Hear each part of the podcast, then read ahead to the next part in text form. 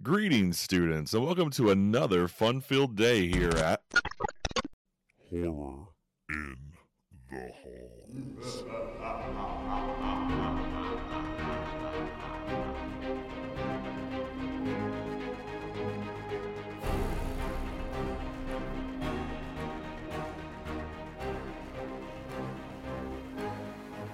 What's up, kids, and welcome to Horror in the Halls. I'm Bob, aka Mr. Holland, And I'm Jenny, aka Mrs. Hill.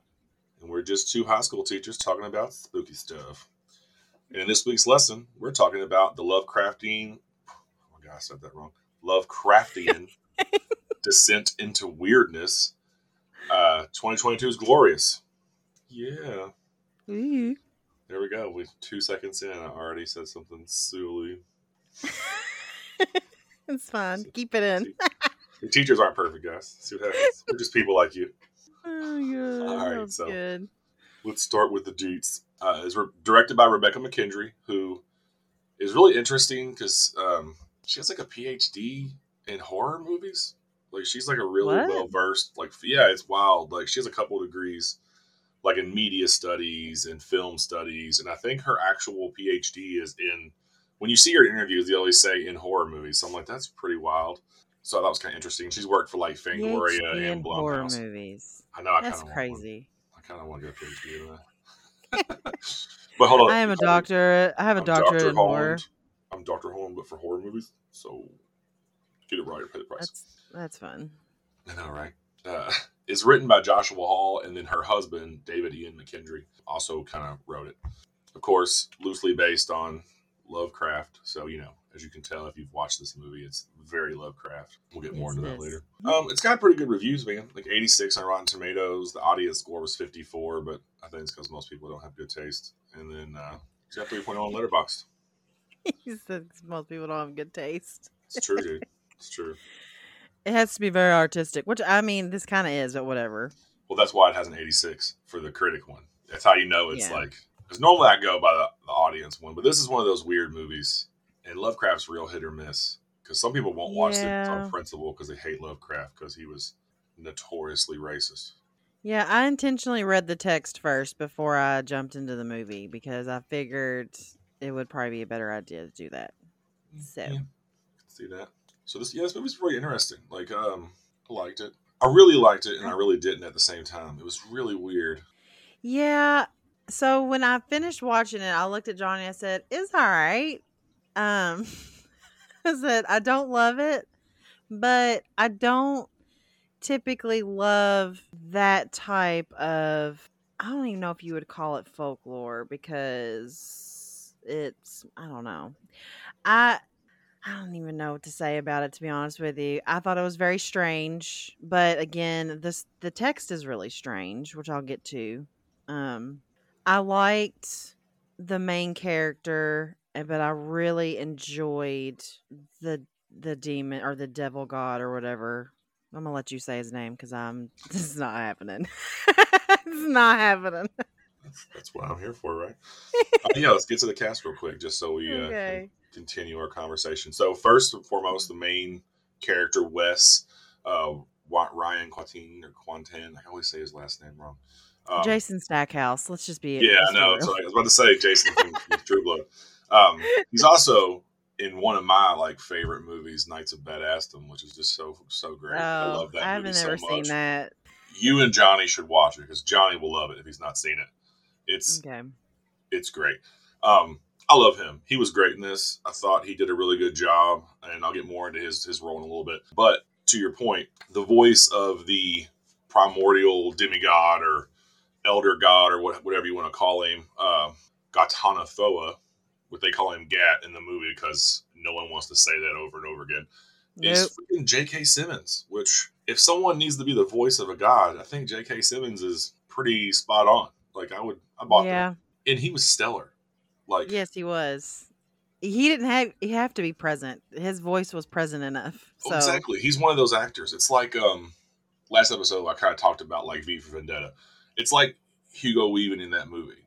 You did never, you never had to see his face to get all the emotion and all of um, just the presence of his character. And I think J.K. Simmons is the same. Like his voice had weight to it. You know what I mean? Like when he says stuff, Oh, you're like, oh, ugh. like you wouldn't need any visuals at all. And I thought it was really cool. Yeah, he's he is a very um he's uh, that just shows you how well of an actor he is. Like he does a really good job.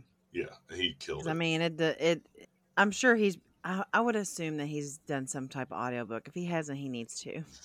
But whatever. I could imagine. Yeah, he's probably reading the Bible or something. I would believe it was the word of God. Uh, uh, the rest of the Oh, cast that's extreme, is, but That okay. would be good, wouldn't it? That'd be funny. You got Sylvia Grace Crim. She plays Brenda, like kind of the flashback girlfriend. Andre Lamar is really funny as Gary Sees, just the rest stop worker who made the mistake of stopping at this rest stop. There's some weird people in here. There's like Tordy Clark. She plays the trucker at the beginning. That I don't Yeah, I- understand why she's there. I well, I wrote some stuff about her at the beginning, so I'm I'll let you keep talking, and then when we get to it, I'll I'll kind of say where my thoughts were on that. Okay. Yeah. And then the rest of the cast is just Sarah Clark. She's the blonde woman at the party, the weird chick that he's like creeping on at the party before he meets his girlfriend, Brenda. And then the bear was actually voiced by someone named Katie Bach. It's B A C Q E. Wow, they even put that in there. That's Yeah, interesting. That's the I mean, I guess they have member. to. I think if I was a director, I'd have voiced the bear. It'd have been like, I love you very much. It'd have been weird and creepy. Oh man, But yeah, that's the cast. Like I said, it's very small cast. It's like a one location film. You know, like yes, one of them obviously they had to convert to a set, but it really is. There's one exterior shot and one interior, and that's it. which I think plays very well on the theme. Yeah, I thought they did a really good job. You know, using just the sparseness of the location to its utmost effect. Like hmm especially like those intro scenes where you kind of see him lose his mind a little bit, which is very Lovecraftian. So let's um let's backtrack just a little bit because you said you had some some thoughts on this weird trucker lady for no reason. I had a couple as well. So let's start there. So the film starts off. He's just driving down the road, looking disheveled, like he looks like something's wrong, like he's off. You know what I mean? Yeah, and you before you get further with that, the opening song Yeah. was awesome, and it they and it comes back to it, which I love because I love it anytime they use any type of like really upbeat, like supposed to be like happy music in some type of horror movie. So this one was "Wait Till the Sun Shines, Nelly" by Buddy Holly, and I thought that was like the perfect pairing because of the lyrics to it, and you don't really figure it out until the end. I'm like, that's a really odd choice but then it makes more sense at the end but we'll get there too so let's see um i had a couple of questions at the beginning and i wrote so i took notes on a notepad this time like a smart person would do you know? I'm trying to learn you know? But um what's in the red box? Because he's driving around and he's looking quite disheveled like you said and he it keeps panning over to this red box in his passenger seat and he keeps looking over at it.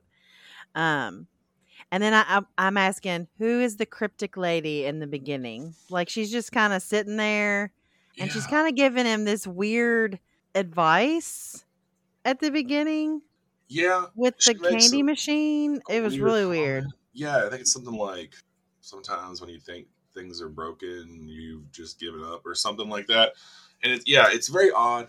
And I was thinking later on while he's talking to Gat, Gat mentions having siblings that are out in the world, and I wonder if she is supposed to be like the representation of one of his siblings. Because like she's doing those weird things with the paper balls that she has lined up on the table, and then when she leaves, there's that crazy like glowing flower covered in the goo, and she like smiles at it like she knows what it is. Yeah. like it's a Yeah. knowing smile, and then he leaves. Well, that's what I was. That's that's where my.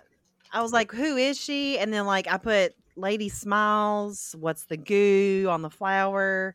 Yeah, um she knows what's up and she knows why he's there and it's almost like a cryptic warning before she leaves but she knows his purpose there like so i i would venture to say that might be who she was you know what i'm saying Yeah, I think so. Because like I mean, I don't know why else they would have done that. Because that seemed kind of it didn't fit what was going on. You know what I mean? Like to be one of the only other No. characters you see on screen, and then she's like all like weird sneering. Yeah, I think so. Because I was thinking maybe she was like the dad that he talks about, but I think the dad would have just went in there and killed it. Yeah, I mean, and not been based like, on yeah, based on the history of what he like explains. So yeah, it it, it couldn't have been. I also think it could have been like a weird um kind of hint to the end, like how the dad just wants him to destroy the universe, but then her saying like not all things are broken. Like you know what I mean? Like maybe Yeah, none of the siblings want to destroy the universe, and she kind of wants him to go back to being ethereal. It's kind of weird, man. You know, it's um just so no one tries to call us on this. It's not. Uh, the song "Wait Till the Sun Shines" and the one they're using is actually the Bell Sisters and Bing Crosby. Oh, it is. Yeah. I knew that was Bing. I said, well, it says Buddy Holly, but I, I thought it sounded like Bing.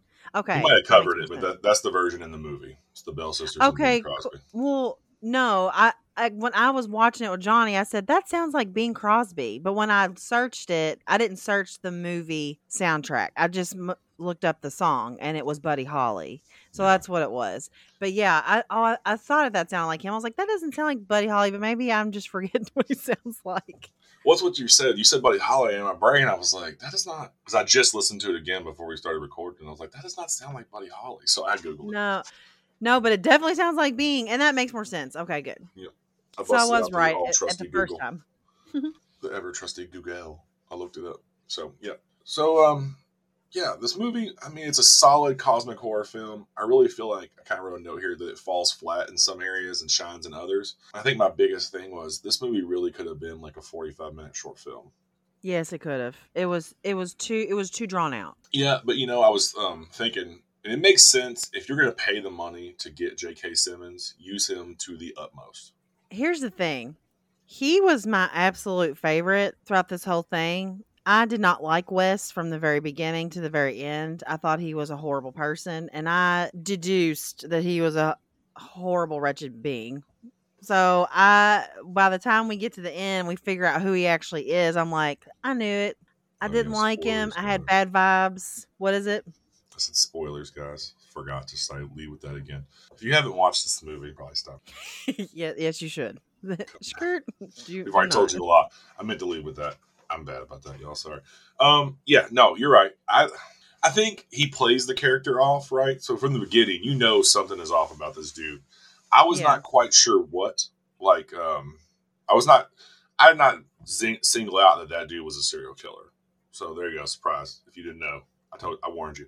In my brain, he was like, I don't know, just like abuser, or he cheated on her, or something real shitty. Like maybe like you know, because he calls her all those times. I was like, I just wanted to hear your voice, and I was like, that's weird. But he calls her like ten times, and then gets mad and throws his phone.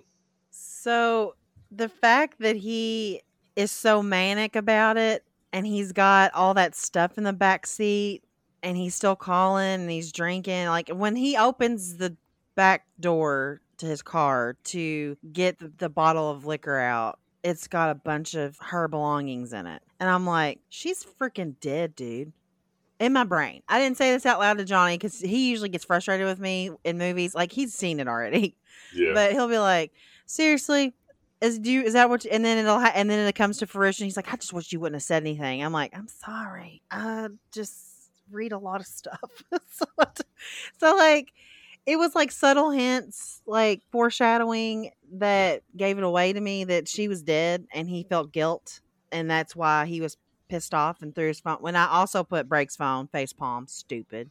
yeah. I was like, why do you do that? All horror movies, you do something stupid. The phone breaking is always one I'm like, God, dumbass. You paid for that, dummy. Well, you know, like even at that point though, her being dead could be a conclusion, but I would not have seen him having that box full of other people he's murdered. like that's what kind of threw me. Like, like okay, he probably killed her or she died. That was where I was at. Like maybe she passed away and he was coming from because he's he's dressed up at the beginning, so I was like, is he coming from? Yeah. Um, is he depressed? You know, because a lot of going into it, I had an idea already that it was like based on like like Lovecraftian. Love, I did it again.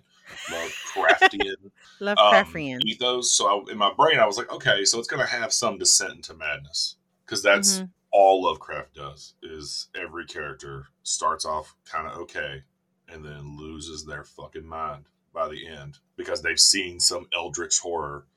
Uh, you know what I mean? Like, it's like, oh my god, you looked at me and now you're crazy. Like that's like Lovecraft 101. So that's what I assumed was going to happen. Like maybe he was on this path, but then all of a sudden that flashback, you're like, nah, dude, you've killed like a bunch of people. like you're a horrible person. Yeah, and I was very curious as to what was in that red box. Yeah. And it also doesn't like it it kind of gives you a glimpse of what's in it, but it only shows you like the backside of the Polaroid pictures when yeah, he's like burning them. So I'm like, yeah. what the hell are those pictures of? And he I was thinking- intentionally does that, which I thought was because it holds out to sh- tell Yeah. you what's actually in the box, which I that part I do like because I'm like, if they had given it away at the beginning, you would have just super hated him. Yeah. But, I mean, know. Most people watching it would be like, okay, well maybe he's just grieving because maybe she cheated on him and like something bad happened or whatever. Maybe he left her and I don't know. Like it could have been something like that that small. But no, it was something much greater. I know it was that. cool. So let, let's kind of Yeah. get into the the I guess the meat of the movie. So of course he we, we start off. He drives up. He looks like we like we just talked about for a few minutes. Disheveled. He's got this car full of stuff. He has this weird interaction over like a choco stick candy bar because he's losing his mind. Uh, It's like the only thing him- in the vending I machine. know it's one thing, and he's like, "Oh, it didn't took my money," um, which you know I probably would have broke that machine, but whatever.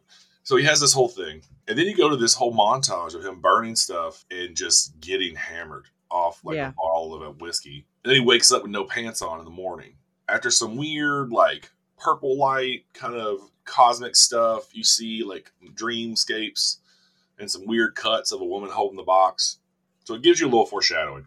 He wakes up just super sick and runs into this bathroom at this rest stop that he's at. He's the only person here, which Yeah. is sketch all by itself. And then he's vomiting in this bathroom. And then all of a sudden, this weird detached voice starts talking to him, like, "Did you get it all out? Was that it?" And he's like, "Uh, yeah, I think so." So he starts off this uncomfortable conversation. And as a dude, dude 101 is you don't talk to someone else in the bathroom. You get like a, "Hey, what's up?" But there's no like, "We're not having a conversation in the stalls, my man. Don't talk to me. We're not friends." I mean, I don't really particularly want to talk to the person next to me in the stall. So No one should, but that's that's like a you know, hey, cool. You get a nod or a hey, and then I'm gonna go do my business, and I'm gonna leave, and don't speak to me again. But they have this weird because he asked him, he's like, "Where are we?" Because it, it, it makes it seem like Gat doesn't know where he actually is. He just knows he was called to this person. So that's like the first indicator. Because he Yeah. says, "Oh, it's a bathroom," and you're like, "Yeah, it's a bathroom. What are you talking about?" Um, and then it goes on to that, and he's like, "Okay, well, there's two. You forgot two most important things: me and you, and conversation." I'm like, well, "No," and it was this weird, and then it progresses into like this wild, like 40 minutes I know of him That's being locked in a bathroom. with him, yeah, and trying to escape and it uh, backfiring on him like real bad. Yeah, and he just doesn't listen. Like the thing tells him like three times not to look at him, and he keeps trying to look. And I guess the You whole thing to die, you dumb shit. he, he did, and he did. And I think that's the point at the end. Yeah. Well, the whole thing, the movie's called Glorious, right? So you think the whole gag of this movie is there's like a gnarly glory hole in this bathroom. He Yeah. even says you're glow- glory hole adjacent uh, in this stall, and it has this crazy like Cthulhu esque drawing on Yeah. a woman with tentacles right around this glory hole, and that kind of leads up to like the big gag of the movie, which could Oh have my happened gosh. probably 20 minutes earlier. So good though. It was I know. Well, like it's great to hear J.K. Simmons say the line, "What the hell is that? Do you really think your human penis is going to save the universe?" And I'm just like, like, I, I don't know. I didn't know. I thought that's what you wanted. He's like, "No, I need your liver." What?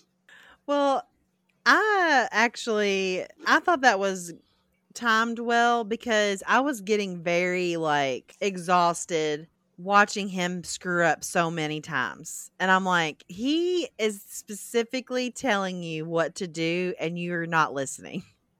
And I'm like, and he is, is very defiant in that. He's like, I'm going to get out of here and you can't do anything to me about it and fuck you. But at the same Yeah. time, it's like, are you serious? like, Wouldn't you? he never puts you actually in tells there. him what to do, though. He doesn't tell what? him what to do until after he shoves his dick in the no, hole, he he says or his penis. sit in the stall and then don't answer the door, don't let him in.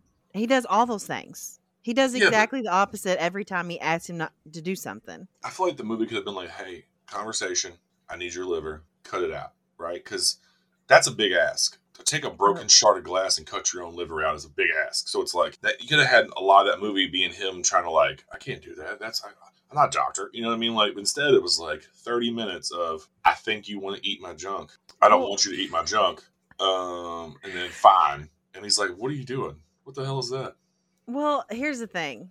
While I was watching it, if it hadn't had the buildup that it had, like I don't like necessarily like how long it was. I thought it also could have been shorter, but essentially, I think what they wanted to do was achieved well, only because he was like, "I just need you to sit here and have a conversation with me first, and so then you can decide at the end if you really want." To do this for me or not, even though he was going to do it regardless, he Yeah, was going to take from him. There was no decision. There was no him. He just wanted him to give it willingly, is what it was. He's like, I'm gonna. ma- say in the matter. Yeah, no, he didn't. And he was like, and Gat's kind of like, hey, let, let me befriend you a little bit first and stroke your ego a tad. And like, let's talk. And then let me ask you for something and make you feel like you could potentially be a hero at the end of this story when we know he's not going to be. so, it's true, yeah, because like there was a part like I kind of wrote down that he like uses um Brenda, the girlfriend, as like a like a motivator. yeah. Like you know, because he, he's talking about his dad's coming to get him, and uh, he wants to use him to end the universe. And hmm they can't say the word in this movie, but his dad's Cthulhu, like in the mythos, his dad's Cthulhu. So all this, you have to get to the point where like Cthulhu is tearing this rest stop apart to get to his son, and he's Yeah. like, "Screw it, I'll do it." And he's like, but he's all like, "Yeah, think of Brenda. Think of." I'm trying to channel J.K. Simmons here. It's like, think of Brenda. Think of you'll be the savior, knowing good and well that if you use a shard of glass to cut your liver out, you are going to die. Yeah. But And he he's, makes but he's so stupid. We even Yeah. tells him, He's like, you can survive with 25% of your liver. He doesn't follow up with, if you cut it out in a hospital, you're going to bleed to death. But then Yep. at the end, he kind of tells him that it's like, we don't, the earth, the world deserves better than us. Like the whole, the whole point was, you're a serial killer. That's when you find out he's a serial killer. Is at that end like montage. You don't deserve to live. no, the world's but too he pretty made- for you. Yeah, he made him think he was going to survive, though. Yeah, I cut this out and I'll be a hero. I'm a hero. No, man, you're a monster. That's what he says. I'm a hero. No, you're a monster. The world's too pretty for you. And I, I, did, I did love that. You know, I thought it was cool. I did not expect him to be a serial killer. I did think, I, I kind of agree with you. It is kind of like, not necessarily apparent, but it's very out there that he probably killed his girlfriend. She's Yeah. no longer with us. As you, you get that pretty early on, and he's like grieving. But I think it's he's grieving the fact that he killed her because I don't think he Well, yeah, wanted because to kill that's- her. No, he didn't because he wanted because he kept saying she was. They kept go, alluding to the fact, like kept saying, "Oh, but she was different." You said I was different. You said I was different. Well, because Well, she, she was, was. different because she was the one that he fell in love with and was trying hard not to revert back to that life because it, when you talk about the the party that they flash back to and he's and that where they met and he's like looking at that blonde chick that's in the movie creepily it's very apparent he is stalking her Yeah, to be one of his next victims for his little red box. Yeah and she's also gross. Brenda's not his like target type. She's not that no, like, because it was all girl. like, yeah, it was all like blondes. Mhm. yeah, I'm sure that's probably what his mom looked like, and that's why he wanted to kill them. He talks about his backstory of his dad being kind of an abuser and stuff. So like you Yeah. get that picture of who he is. So all right, well, guys, this week we mentioned it last week. We do now have an official rubric. So let's see if we can grade this movie. Anything else you want to add to it before we go into the rubric? Yes, I want to add one more thing because I, I see it on my list. But the rest stop worker that comes in, Uh, poor, poor Gary C. yeah, I was not expecting the torrential downpour of blood in that scene and my husband wanted he just laughed. He was like yes. He I was like why are you this way?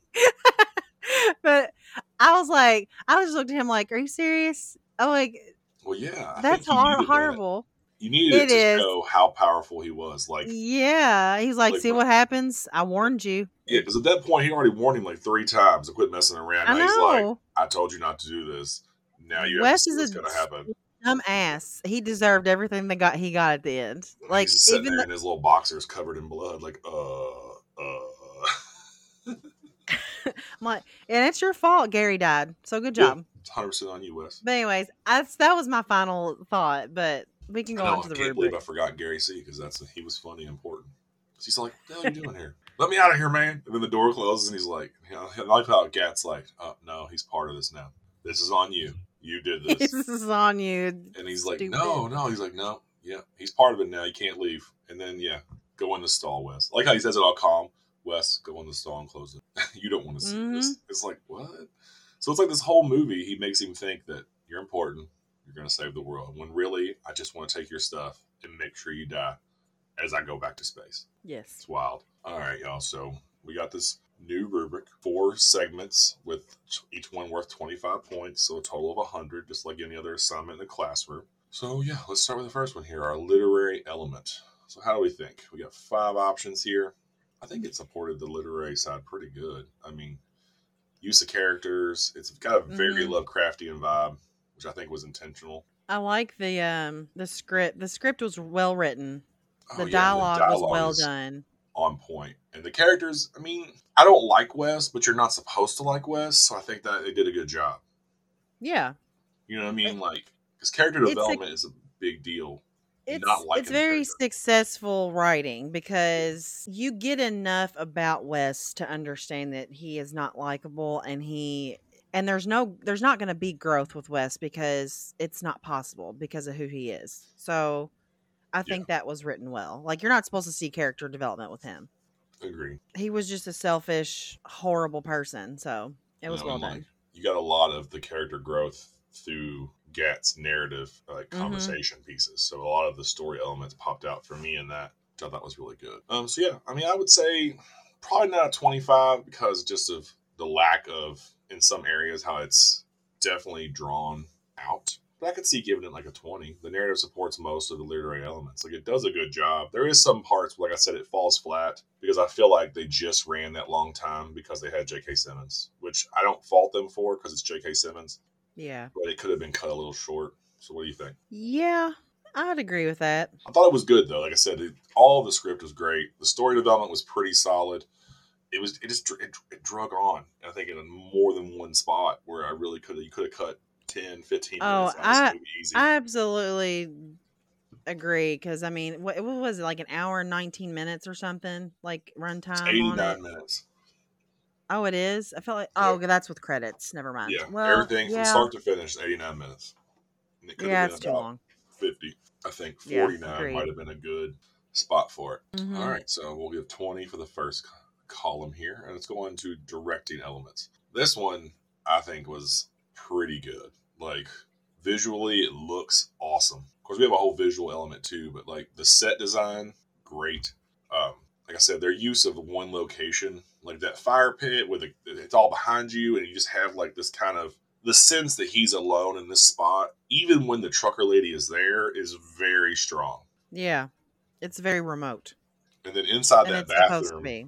The way it's lit, the way they they shoot those like in the stall shots, hmm I thought was really cool. Um, So I think it's well directed. The way they set it up, like you know, it's it's it's pretty there. Yeah, I feel like the with the visuals and the stalls, it, it's meant to make you feel very claustrophobic and very like you're a caged animal, like you can't get out. So I think that was well done. Yeah. And like the the middle of our, our rubric kind of goes together because it's like cinematography and directing and just overall of the film. So uh, let's see, connect the narrative, set design, overall character design. I do think the characters are good. Um, like I said, Wes, he's a good character. The only thing, and I, I like it and don't like it, as from a Lovecraft side, he's already kind of mad, so you don't get that real descent. Um, but from just an overall character, because I don't think you're supposed to necessarily like him. You're supposed to feel off put by him from Yeah. Jump Street because he is definitely something is off. But that's how the actor plays it, so I like it. hmm Um, yeah, man, I I could go pretty high on this one.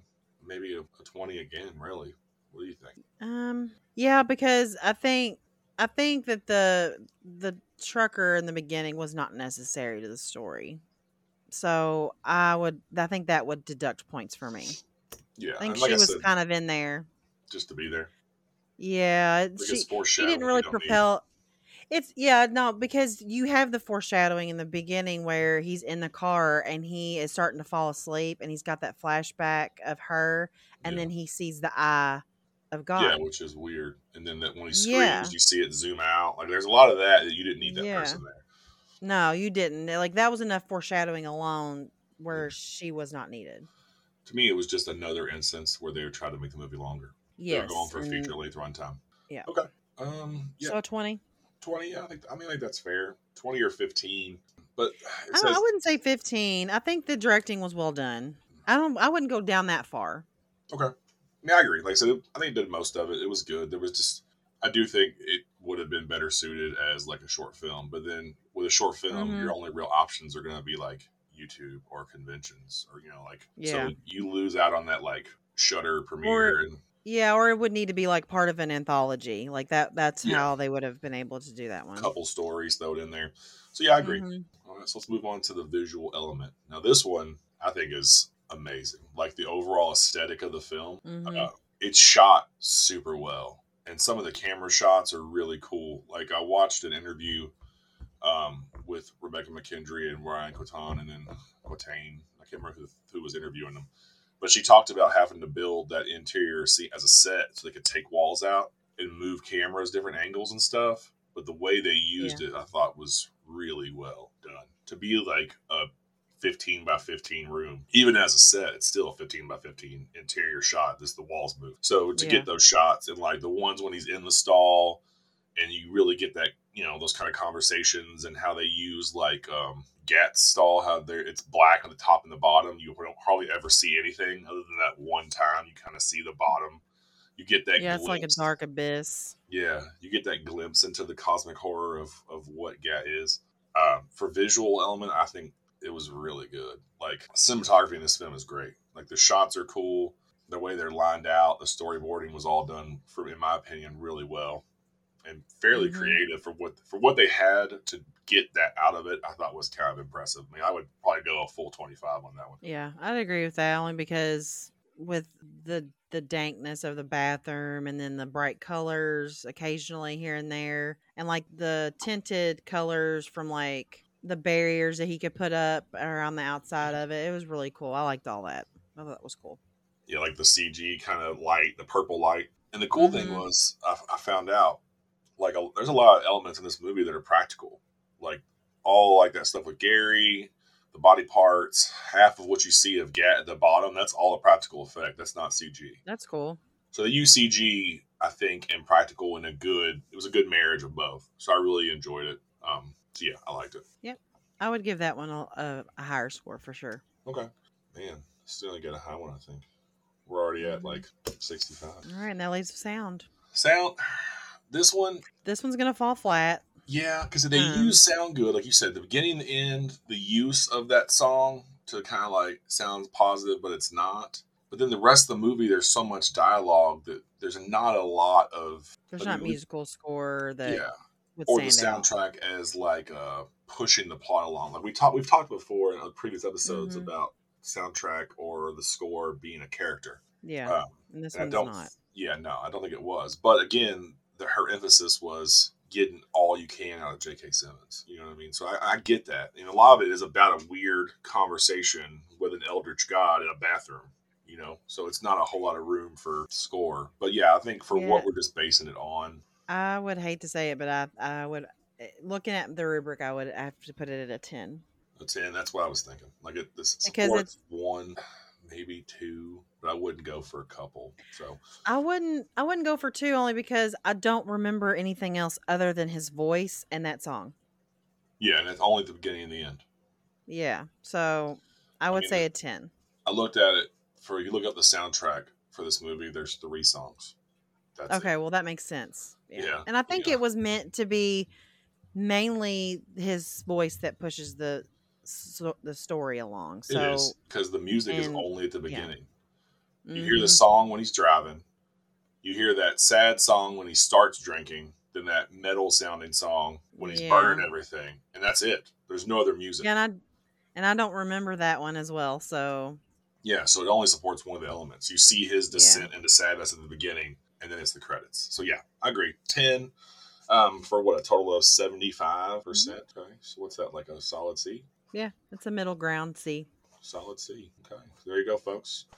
Glorious, good film. If you've not seen it, hopefully we didn't spoil it all for you. We we, we, actually did spoil it all for you. You should have watched it first. Um, what are you doing? why are you listening to this without watching the movie? Yeah, exactly. Uh, I know, especially when I when I post it, you're going to see the poster. You know what the movie's about. You should have watched it first.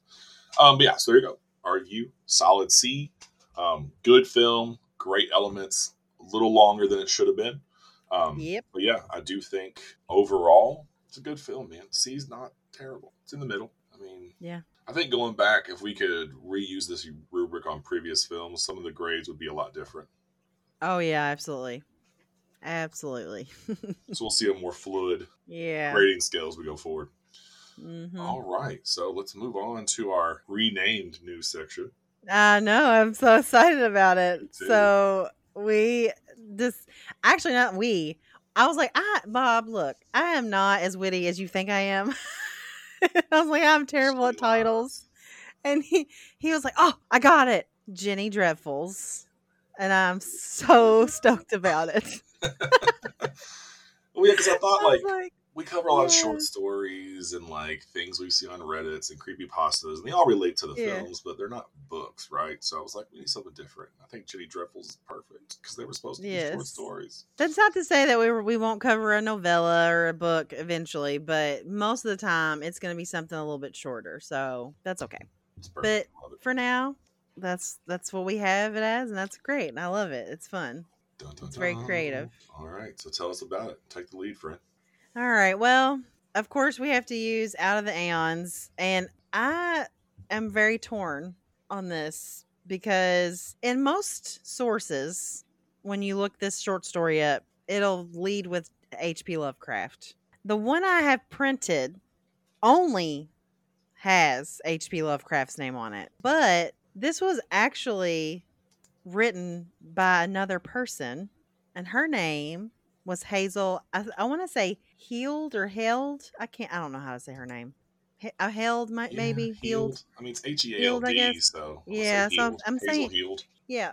So I was like, so who was it written by? Like I thought maybe it was like a collection of short stories that they collaborated on or whatever. Well, I got to looking and I found this. It's actually a blog, but it's a it's a it's a researched blog. So like I, I was okay using it.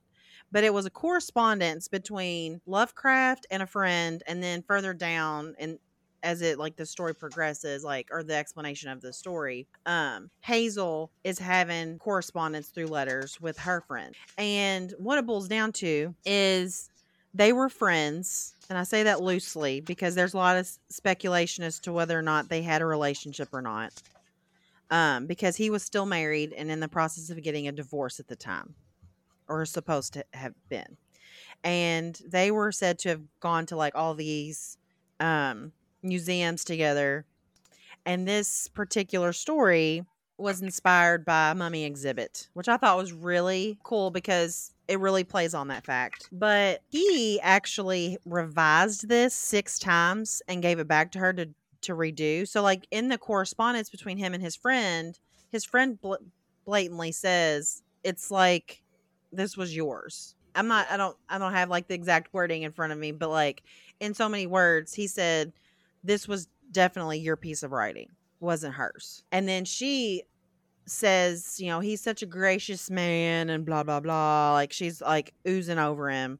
But she also says he was a very severe critic and he and she trusted his judgment. So she allowed him to look over her piece that many times for revision. So really he created it to what he wanted it to be. It's it's kind of up in the air whether or not it was mostly him or if she just wrote like the bones of it and he just amped, you know, pumped it up. So that's my little spiel on the history behind this piece.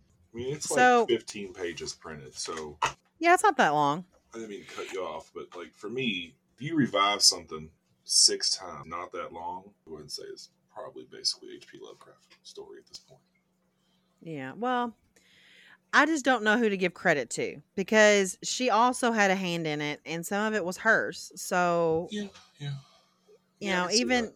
even though you're a little biased when it comes to Lovecraft, I mean, I won't say necessarily biased, but if you think about it, and this is where I'm at, I've I've read a lot of Lovecraft, and a lot of people take his his characters like the Cthulhu mythos is not all just Lovecraft. It's like a handful of authors who use those characters. So even if she did write this story, she's using all the lore from the world he created. Oh well, yeah, and You know what I that's mean? So, probably like- well, it's probably part of his revision process. Is he added stuff that he wanted added, and it essentially he took credit for it.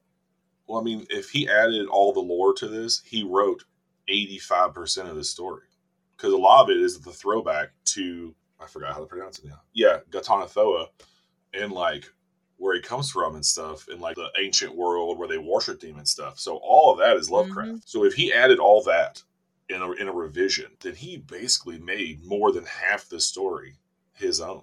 So you could say well, it's written by yeah, both he- of them. So, well, that's what I'm saying. A lot of sources, it they are written together, but his is always listed first. It's Yeah, always like, listed You first, know, he was, which is typical for the time anyway, because the main's always gonna be listed first. Well, this was also at the end, towards the end of his career. Like this came out in 1935. He was only active till 1937, so he was already really famous for his stories. Yeah. And like the one I Let me looked tell at you, says for Hazel He- Heald. It says by H.P. Lovecraft for her is the one I looked at. Like he wrote it. So I'm saying, her. like, it there's it's so conflicting. Like everywhere you look, like Yeah. there's no telling, like what p what part of e- of it each of them had written. It's Sure. just, it's true. I, I like I don't know. Like so, at this point, I'm gonna say it's it is Lovecraft, but it's also Hazel Hild. Yeah, um, I would think to say that she wrote a story that was in his world and he helped her make it better. Well, that's Right. that's a I whole mean, I think part of that's fair. the revision Yeah, process. yeah. Yeah. I mean, because God, he wrote the Call of Cthulhu in 1926, but like Dagon, which is also part of that world, was written in 1917. So at this point, he's he'd already written nearly every major thing he's ever written. Like the last thing he wrote was in, in 1935. So this same year, like everything that he'd ever gotten published was already done. Like the Necronomicon, the Dunwich Horror, uh, At the Mountains of Madness, The Shadow over Innsmouth, which is one of his most famous works.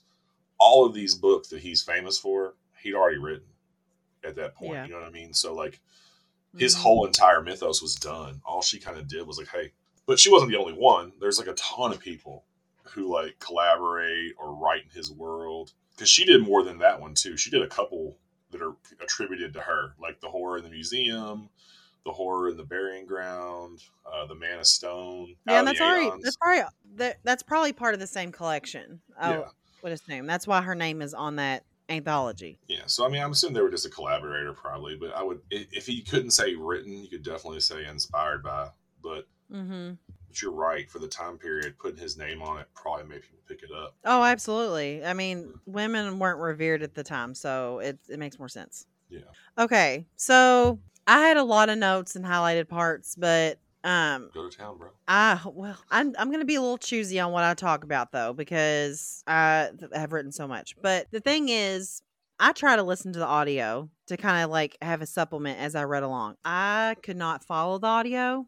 I had to read it because there's so many words that are in his, you know, his lore that I just Yeah. I needed to see written down. So there's a huge section of this story that talks about um I'm assuming his name was Dr. Johnson is who who's writing this. So Dr. Johnson, it's like he's writing a journal. These are his notes yeah. and he he's like, "Look, you can read the my curators can read this after I'm dead, but you can't read these before." And I think there was a lot of good reasoning why by the end. So, but there's a section of it where he actually they okay, so let me just back up. They find this mummy or what they think is a mummy from the middle of the ocean off this island that's kind of cone shaped and it's really weird. The structures are weird. And these people go out and they find this this mummy and they bring it back. Well, they there was like this trap door somewhere on this island, and they tried to get it open, they couldn't. And so some of the explorers or whoever wanted to go back out and look for this trap door, but by the time they got back, the island was gone. It had mm. sunk back down into the ocean. Yeah. So That's where we're at. And so these people are in this museum. So there's like all these different people. So we have a taxidermist, we have the superintendent of dissection, and then we have Dr. Johnson, who also works at the museum. He's like a he's also a curator. So he's talking about the new curators of the museum, like whoever takes that over would get his notes, basically. So that's what I'm assuming. Um, which I think curators are so cool, and I think it's because I love the mummy, but that's just that. But anyways, um, cool job. so as you know, it sounds like a really cool job. I mean, it sounds really boring, but it also sounds really fun. So as this story progresses, like they tr- they they keep an eye on the mummy, they keep it out i as a display, but it has this weird grayish like liquid out, like like a membrane over it, and like it's mummified really strangely, and all these people from like all over the place, like like Middle Eastern people and people from different like religions and stuff. They talk about turbaned people. I mean, he- you could really tell he was a racist person yeah. reading reading this. He Like, it wa- foreigners at all. No, he didn't, and he he made it very. Uh, he made a point to say like almost like they were heathens. Yeah. I mean, that's really where I, what I got out of it. So as the story goes, Doctor, did I say Doctor Johnson? I'm getting the name. I believe so, confused. yeah. Okay, so Doctor Johnson reads the Black Book because everybody keeps saying, "Hey, this is all this is all lore from this Black Book. That's who this is. This is T'yog or however you say his name."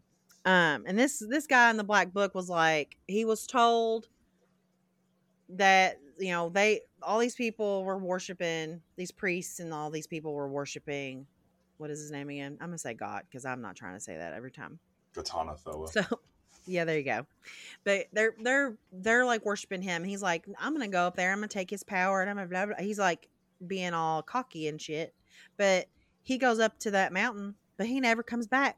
And they're like we tried telling him. He didn't he wouldn't listen. So now everyone that's coming to this museum are saying that's who this is. He's Yeah. finally been he's been recovered from this the mountain that he went up on and you know disappeared into. There's a scroll that has all this weird like symbols and stuff painted on it.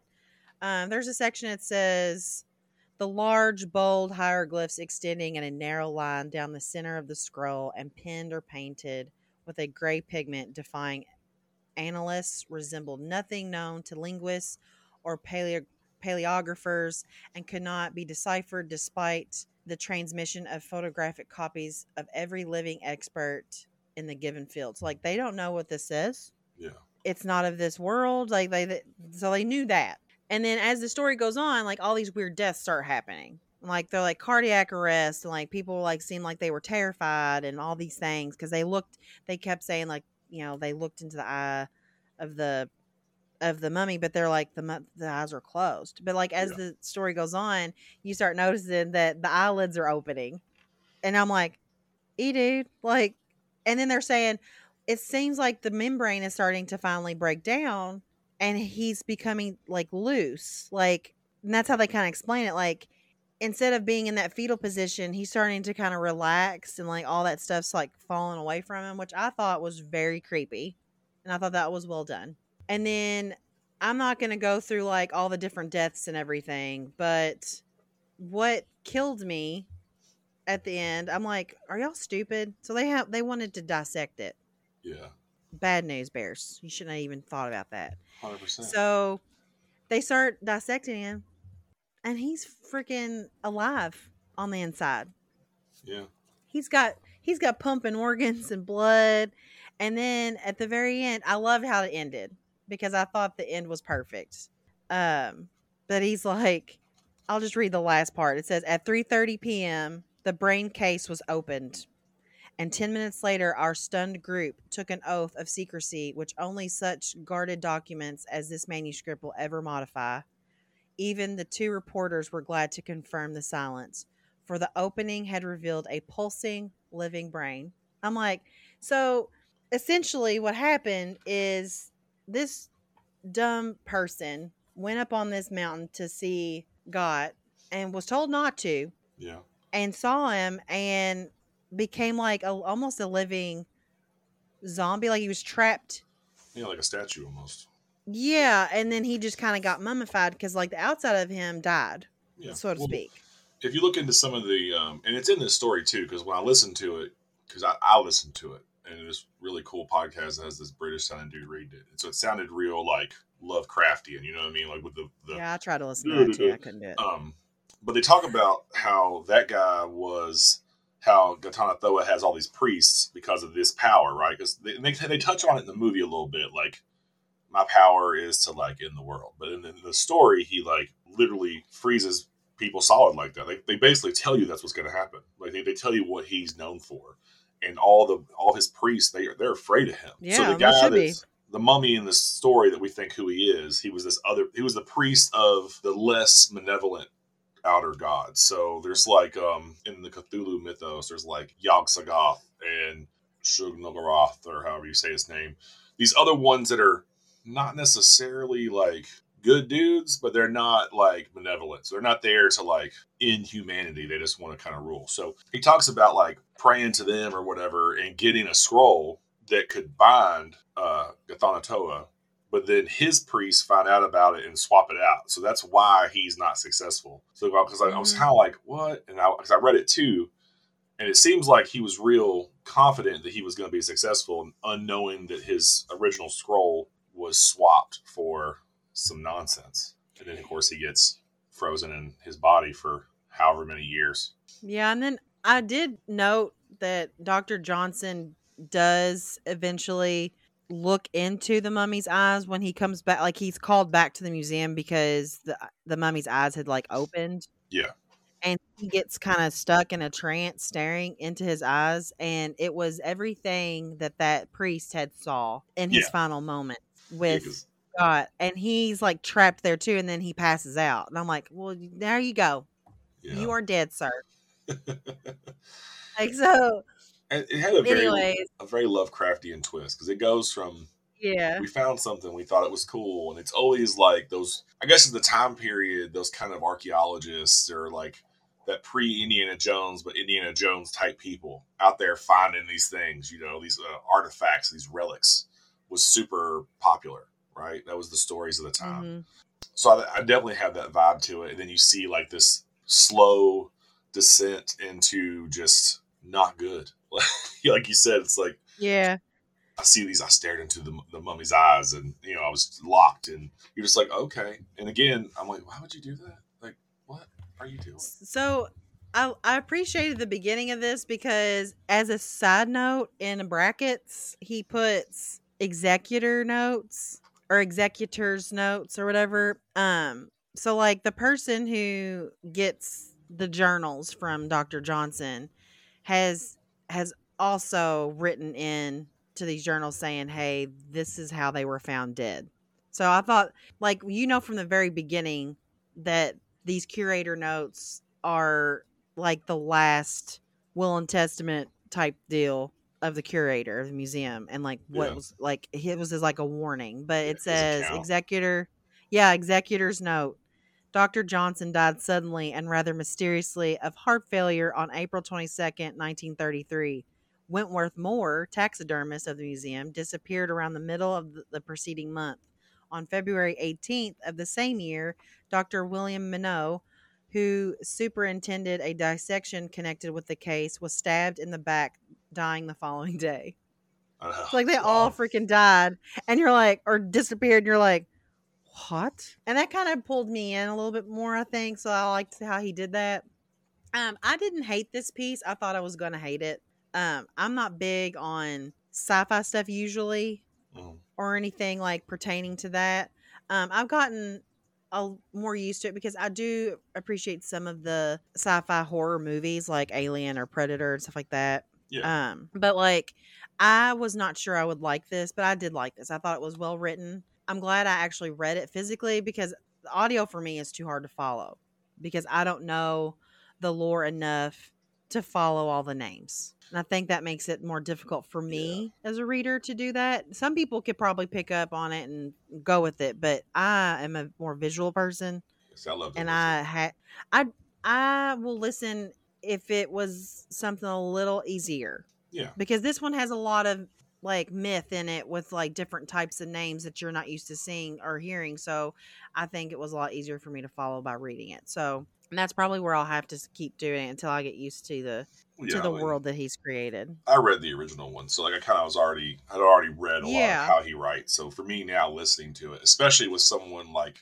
the one I listened to with that kind of like upper class, um, white collar almost voice that makes it seem like someone that would have been a contemporary of Lovecraft. Because say what you want about Lovecraft, is personal. Was not a good dude, but like the movies like Alien, Predator, things like that. Um, are only movies because of H.P. Lovecraft. Like he pretty much is like the father of cosmic horror, like space horror, that unknown, Yeah. that seeing that agree that. person be confronted with these kind of things and then driven to madness. So I mean, it, I don't.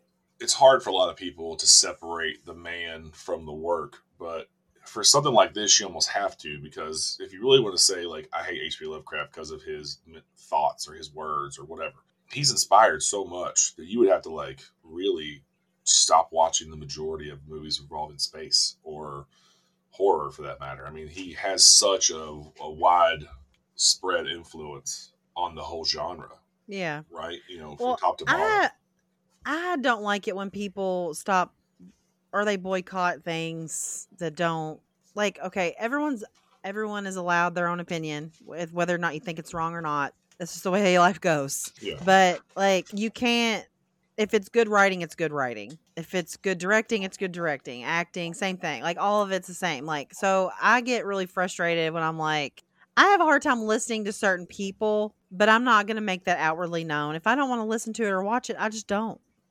So like I I get it um but a lot of your old fiction writers are probably going to have horrible opinions on a lot of things. so um and you probably shouldn't read them if that if that's the case, you know. Yeah, No. I, mean, I agree. And like I said, it's your right choice.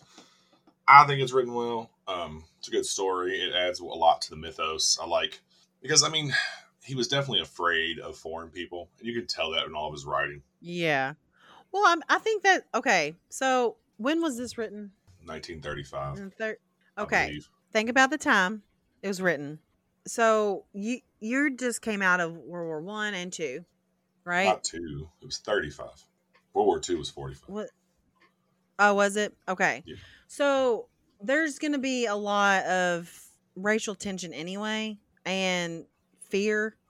I feel like a lot of times writing comes out of that. So, like, even if, I mean, if you take most of like horror movies like Dracula and all them, like, they they stemmed from eras where there was like panic of certain types of people or death and that kind of stuff. So like I think that the the worry and like I don't know how I'm trying to articulate this, but like the worry of like certain people that you are unsure of, I feel like that came out well only because of the time period, that time period piece. You know? Yeah, yeah, and we don't have to agree with it today. Like I said, he was definitely a weird dude for sure. Uh, being for sure is documented. He was for sure racist. He didn't like any. He was also classist, and he was just an odd Yeah. dude, and not making justifications for him. Uh, but I think his writing stands. His mythos stands. Some of his writing is it's a little. It's definitely you can see his fear of other people in it. But I think just the yeah. The cosmic horror, the the mythos that he's created, I think will stand forever. Like Cthulhu is one of the most popular creatures, deities, like for inspiration um, of almost Mhm. any other author. You know what I mean? Like that you say that name, people know what it is. It's got video games, it has board games, books, toys, clothes. He pops up in random movies that aren't even really horror movies. Like there's some undersea movie at the end of it is freaking Cthulhu. You know what I mean? So it's like he's everywhere. I can't mean, you could be watching now, South but it's got Park. Old girl from True Blood, not True Blood, but Twilight in it. There's a movie where Cthulhu's at the end, but you're just like, what? Oh, okay. yeah. I'm talking about Kristen Stewart. Yeah, I'm like, why? Why is Cthulhu in this? But okay, so yeah, it stands. It's good stuff. Um, it inspired Glorious, which I, I liked. Like I said, it could have been shorter, but I liked it. So I mean, it, it's the the influence is going to spread far past his influence himself. Like his mythos is influenced more, not necessarily than maybe Lovecraft himself. Um, but he's kind of synonymous with it, you know. You say the word Lovecraft, people know exactly what you're talking about, and they're not always relating or thinking about his cat name and other nonsense but they're thinking about his influence on the world, right? So, yeah, there we go. That's what it sounds like, guys. That's the bell. Let's wrap it up. What do you think? Oh, it's a sad day. It's over. I know. I heard that. I was sad. But yeah, guys, so that's our episode this week, right? We talked about Glorious, Solid C, Out of the Aeons, written by Healed and Lovecraft H.P. Lovecraft and Hazel Held. and Hazel Healed. Healed. Whatever. Healed. And yeah, so check them out. Definitely watch the movie, read the story, listen to the story, however you uh, take in your literature. And yeah, Mhm. uh, at the time of this, will be available on pretty much all podcasting platforms and also YouTube. So give us a follow, give us a like, leave a comment, let us know what you think, guys, and we will see you next time. Bye.